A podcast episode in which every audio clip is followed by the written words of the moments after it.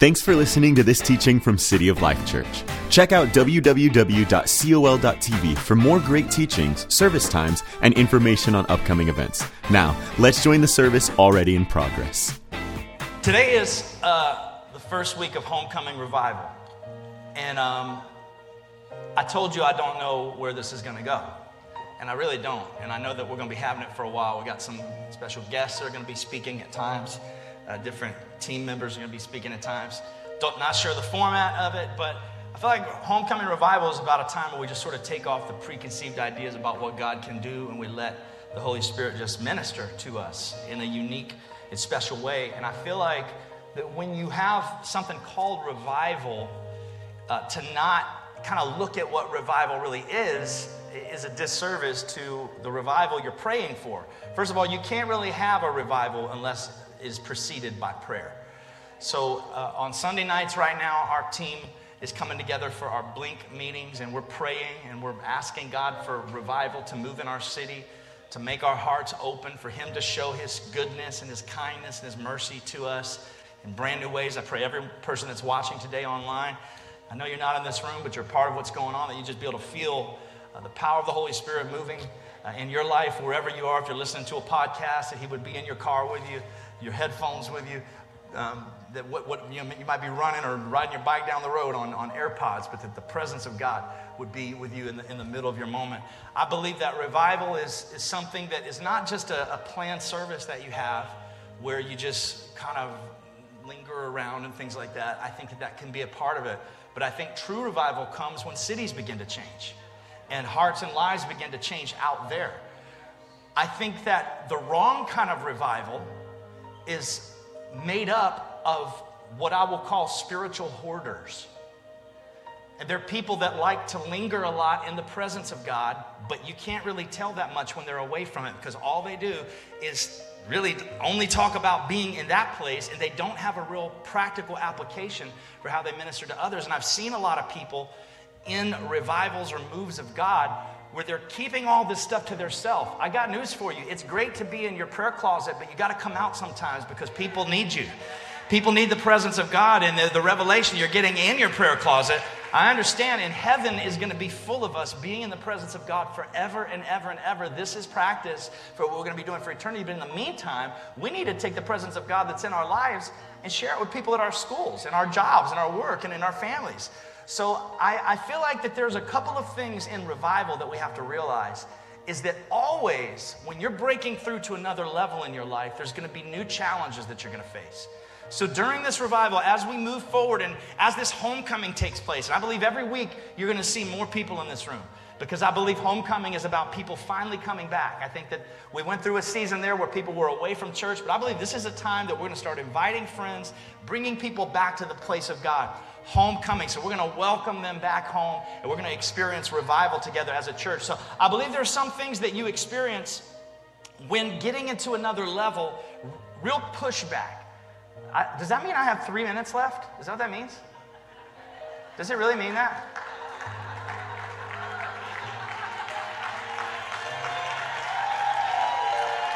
No, it doesn't mean that? Oh, she's telling me just go technically.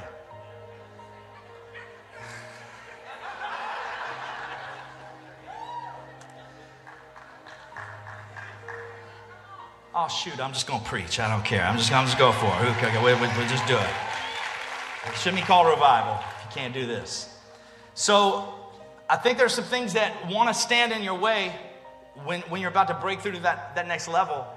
And I think one of the things is this text, 1 Samuel chapter 17, verses 40 through 51. It says, Then David took the shepherd's staff. Remember this guy named Goliath? See, this guy Goliath that's cursing the people of God. He's 10 feet tall, and he is openly mocking the things of God. Uh, David had just had enough of it, and even though he was just a kid, and the king's armor, they put it on him because he volunteered to go out and face. No one wanted to face Goliath. So he, all he knows is this shepherd boy. He just been living a faithful life of watching after the sheep, making sure no bears or lions kill the sheep. He's killed bears, he's killed lions.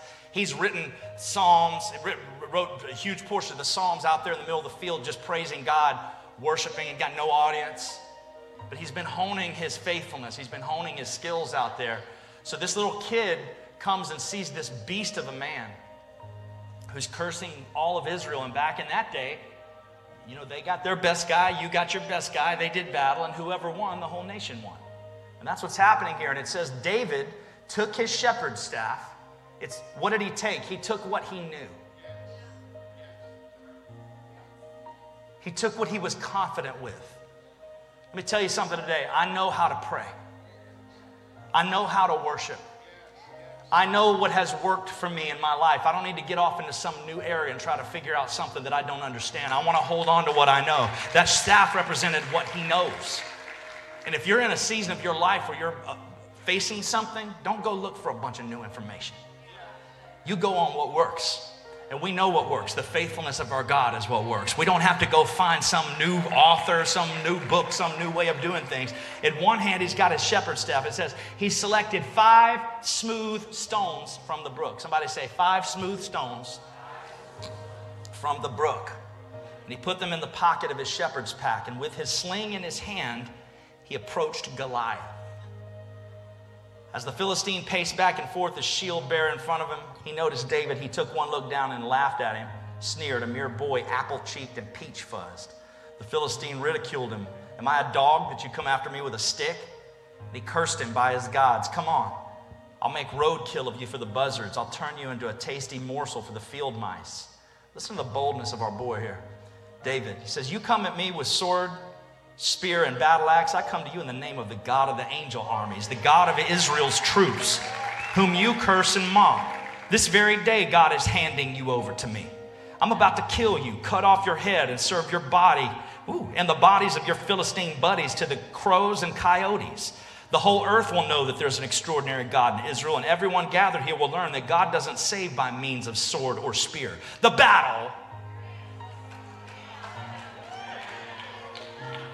belongs to God. He's handing you over to us on a platter. That roused the Philistines. And he started toward David. David took off from the front line, running toward the Philistine. David reached into his pocket for a stone, slung it, and hit the Philistine hard in the forehead, embedding the stone deeply. The Philistine crashed face down in the dirt. That's how David beat the Philistine with a sling and a stone. He hit it, hit him, and killed him. No sword for David. Then he ran up to the Philistine, stood over, and pulled out the giant sword, the enemy's sword. I love this. He takes the enemy's weapon and uses it. I'm telling you something, the devil's trying to take some people out here today. Isn't it amazing that when you trust God, how God will not only end the enemy for you, but he'll use his weapon against him for you? I love this. He takes the enemy's sword and finishes the job by cutting off his head. When the Philistines saw that their great champion was dead, they scattered, running for their lives. I'm going to preach to you for minus one minute and 20 seconds a message that's called Five Smooth Stones we already prayed a lot and worshiped a lot, so I'll pray one last time. Father, bless what we're about to do in Jesus' name. Amen. In 2005, uh, my daughter was really little, and I had preached on a Sunday, and I would, you could keep playing. No, no, no, no. Can't you just stay a little long? That's too good. It's too good. Um, by the way, that's, that's the Holy Spirit just writing that song today. And that, that whole thing that came together, that little Can We Just Stay, we've written that before, but all that other stuff that happened after, that just happened right on the spot. So that's going to be one of our homecoming revival songs that we're going to sing every week. So I believe God's going to give us some fresh, new, brand new songs that we're, go- that we're going to sing here. So I love that. Uh, so in 2005, I preach on a Sunday. I go home. I'm watching the Cowboys, who they play tonight. So make sure you pray uh, over that as well. Uh, your, your, your prayers worked for uh, Florida State last week. That was, that was hot. Uh, but anyway, so I'm, I'm two, 2005, I'm sitting there in my house, and you know, when, when we had kids, we had a lot of things that we talked about, my wife and I, the way we want to raise our kids. want to make sure that we don't ever raise our voice. This, this is like deals that we made together as a couple uh, based on stuff that my mom had taught us. We don't want to raise our voice. If they say something and do something that's really over the top, we want to make sure that we don't let their poor behavior affect our attitude. We want to make sure that our language is consistent, that we're godly. We don't say things in front of them that you know we don't want them to say. We don't kind of say, "Well, you can't do it, but I can." So we had a lot of stuff. Like our kids could barely do anything when they were little. Like we, we had so many so many rules. Uh, but I remember there's this particular day I'm watching the Cowboys and we're losing to uh, the Redskins, who, who just should not even be an organization. I mean, it's just they should end. The, the Eagles, the Redskins, and the Giants should be taken out of the NFL. It's just terrible. So uh, I'm watching this game, and the Cowboys just start falling apart. And, and just the worst boneheaded coaching call I've ever seen. So I'm sitting there, and it's, it's you know, Amy is there, and uh, Mia is there. She's really little, and we're, we're, watching the game, and all of a sudden, I just, th- he makes this call, I just goes crazy. I go, I go, you stink! You are stupid! That's the worst call I've ever seen! And I look around, and, and Mia's just going, and, and, Amy has her head down like this. And, and I, I looked over at Mia, and Mia goes,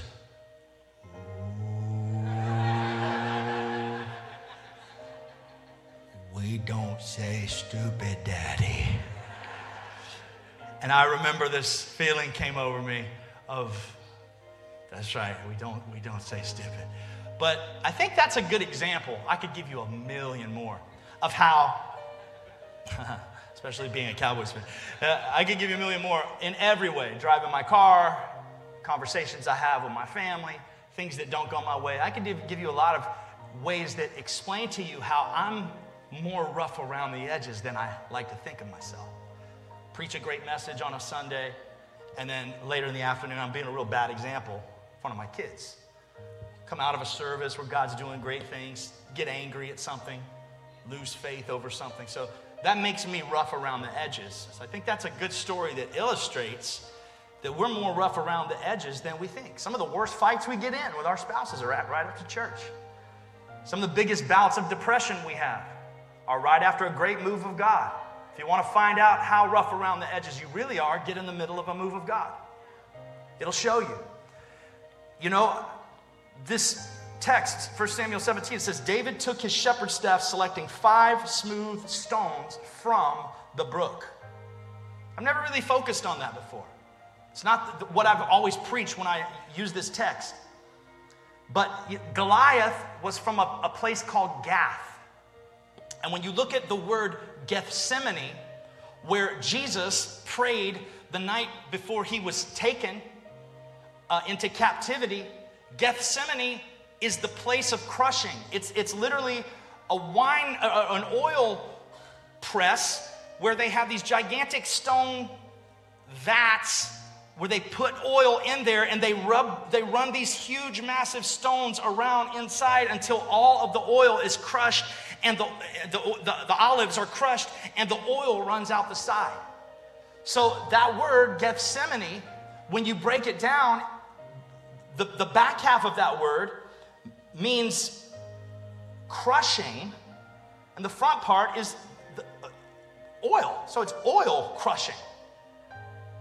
So even Goliath represents, that name represents a crushing pressure that comes against you before a breakthrough. So I would like to look at this idea of what's happening here. Gethsemane was an oil press where you could put the olives and crush them. It's a brutal process that yields a beautiful result.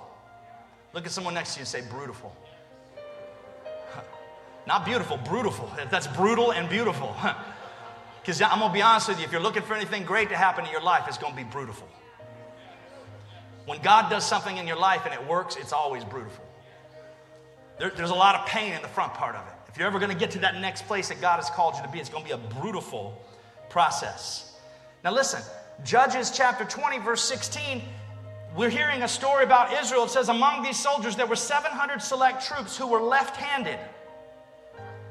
That's kind of dope right there. That sounds like a Marvel movie. Each of whom could, listen to this right here each of whom could sling a stone at a what? At a hair and not miss. Could sling a stone at a hair and not miss. I started studying these slingshots and the way they sling these stones. Their accuracy was absolutely deadly. Did you know what I started finding out? When I started researching that kind of accuracy with slingshots, the only way you can have that kind of accuracy is if you are using smooth stones. If you are using smooth, rough edges lead to unpredictable trajectory.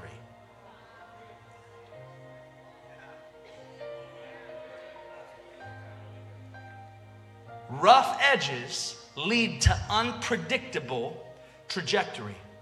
In the story, where does David get his stones from? The brook. See, you get smooth stones from the river.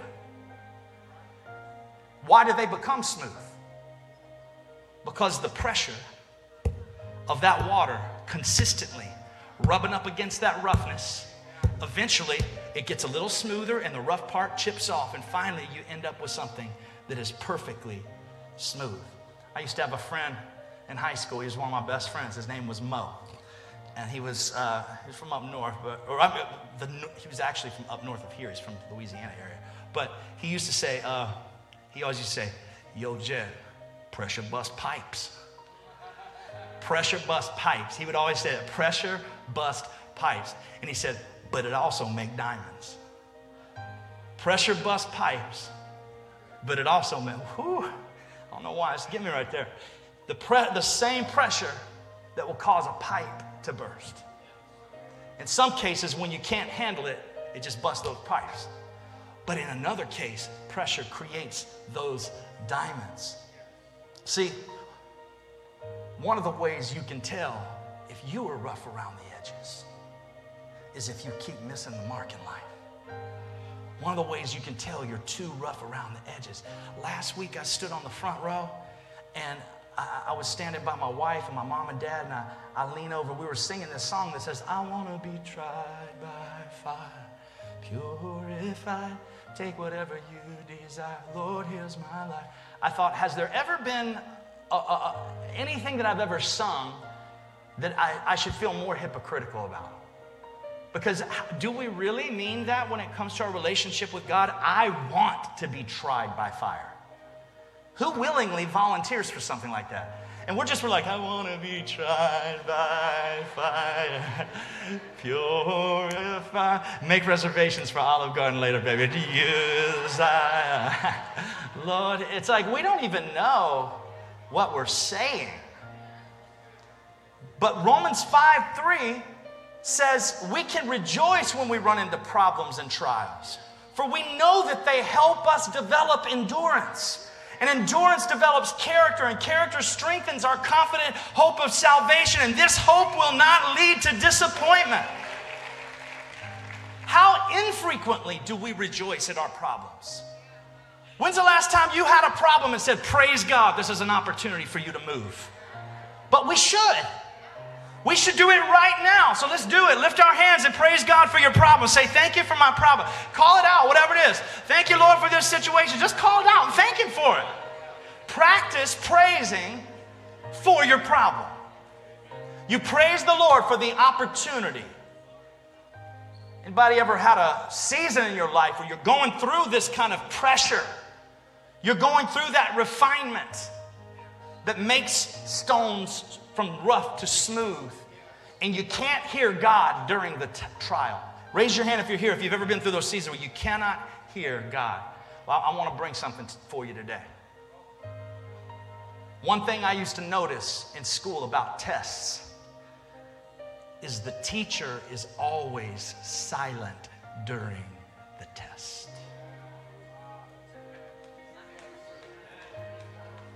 And the test is not meant to teach you.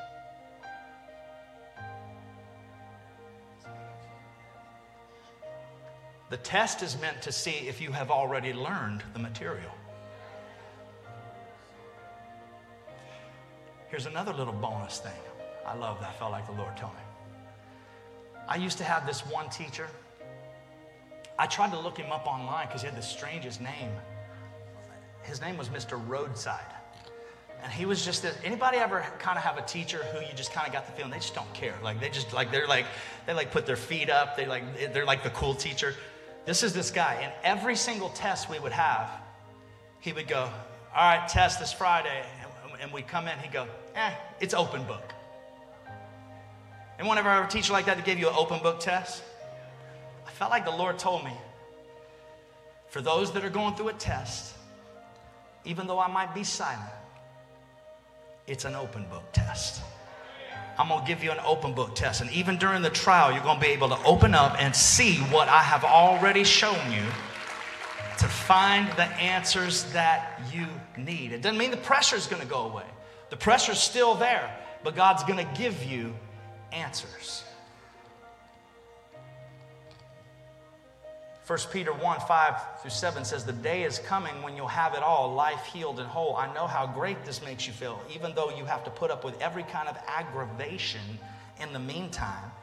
Pure gold in the fire comes out of it proved pure. Genuine faith put through suffering comes out proved genuine. When Jesus wraps this all up, it's your faith, not your gold, that will have a display as evidence of his victory. There's a thing called a fire assay. And a, a gold assay is the process by which they put gold and they mix it with some iron and they heat it up to unbelievable temperatures. And when it gets to a certain point, when it melts down, they can chip off all the sedatives, go down to the bottom and, and attach to the bottom of the gold, but all the pure stuff remains and they can chip off all the things that do not belong. That's what God wants to do in us as we're entering into revival. He wants to smooth us out, He wants to refine us. I read this directly from the place where I was learning about this purification process. This ain't preaching right here. This is actually from the actual definition. It says the main reason for assaying gold is to make sure it meets the standards established by the respective issuing mint and meeting the minimum purity requirement. God is trying to purify us, to get us ready, to be able to be used for His glory in a brand new way. But He can't use a bunch of rough stones. He needs some smooth stones who have been tried and they've come out the other side. 1 Peter 2 4 5 says, As you come to him, the living stone, rejected by humans but chosen by God and precious to him, you also, like living stones, are being built into a spiritual house. So in this scripture, it refers to us as living stones for the purpose of building into God's house. But I think in another way, we're also living stones. It, ends up saying that he want, the reason we're living stones is so because we're a chosen people, royal priesthood, holy nation, God's special possession. So there's a great move of God on us. And those that will be used are going to be pliable, bendable, moldable, breakable, smooth stones, tried and purified by the fire, and we will not miss our mark. I love the fact that David, David chose five stones, but he only needed one all those lonely nights in the field with the sheep. No acclaim, no followers, no lives, no accolades, just dumb animals. He learned how to worship, he learned how to pray, learned how to declare, he wrote songs. He was under pressure. He was working out the rough edges. See, and he thought he needed five, but he didn't realize that God picked out a smooth stone also. And his name was David.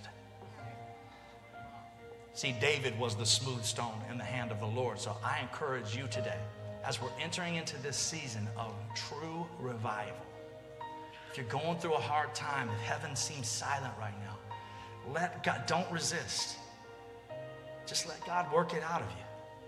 Anybody feel rough around the edges? I mean, just actually lift your hand if that's you. Anybody feel a little rough around the edges? Maybe your attitude, maybe your patience, maybe you're just kind of tired of stuff and you feel no peace in your life. That's rough around the edges. Let's let the Holy Spirit work that out in us so we can become those smooth stones in the hand of the Lord. And by the way, He's going to give us some smooth stones to use so we can overcome the enemy. But I want to be a smooth stone in the hand of the Lord. Can I just encourage you to, since I'm 17 minutes over, I'll just keep encouraging all kind of things.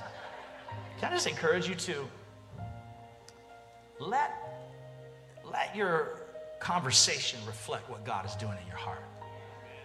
Stop speaking negative things in your life. Stop saying things that don't work. Start speaking the word of God over your life. You ever notice that when you go to the doctor, he says, stick out your tongue? Eh. You ever notice that? Your doc, doctor always tells you why? Because you can tell the health of a person by their tongue. You can tell the spiritual health of a person. Did you? By their tongue. What's coming out of your mouth, the Bible says life and death are in the power of the tongue. The Bible says, from the abundance of the heart, the what? The mouth speaks. The overflow of your heart, your mouth will speak it. So I just encourage you today. What, what God is doing in your life, begin to speak about the good things that He's doing. If you're in a tough time, begin to declare the things of God. I told you it's an open book test. Whatever you're going through, start speaking the Word of God out loud. Don't get into negativity. As a matter of fact, when I was praying about this and and studying this, I even felt that Acts chapter 2, when I've always like thought, man, that word tongues, that the, the Spirit came on them, they began to speak in tongues. I've always thought that word was so strange because that's just, I mean, I don't know, I'm a writer. The word tongue is just not like one of my favorite words. But when I think about it, not only was it a different language, that was a specific language, but I believe that it's an anointing to speak differently in general for us to say things in a different way through the person of the Holy Spirit. Yes, there is the distinction of tongues and interpretation and the kind of tongues, diverse kinds of tongues where people are able to understand. But I believe something else about living a spirit inspired life is the ability to speak in faith through the person of the Holy Spirit. Stop talking. Look at someone next to you say, You got to start talking different. Come on, look at him say, See, that worked because I enjoyed that conversation. Tell him that was great. It, it was perfect. So I just encourage you today pressure bust pipes, but it also makes diamonds. So, whatever you've been through in your life that, that tried to stop you, you, you're not going to blow up through this. God's producing and refining something beautiful in you. And remember, you, He found those stones in the brook. You don't find a river on a mountaintop, you only find the river in the valley. So if you're, if you're wondering how your journey is going to be from being rough to being smooth, let me tell you, baby, it ain't going to happen on a mountaintop.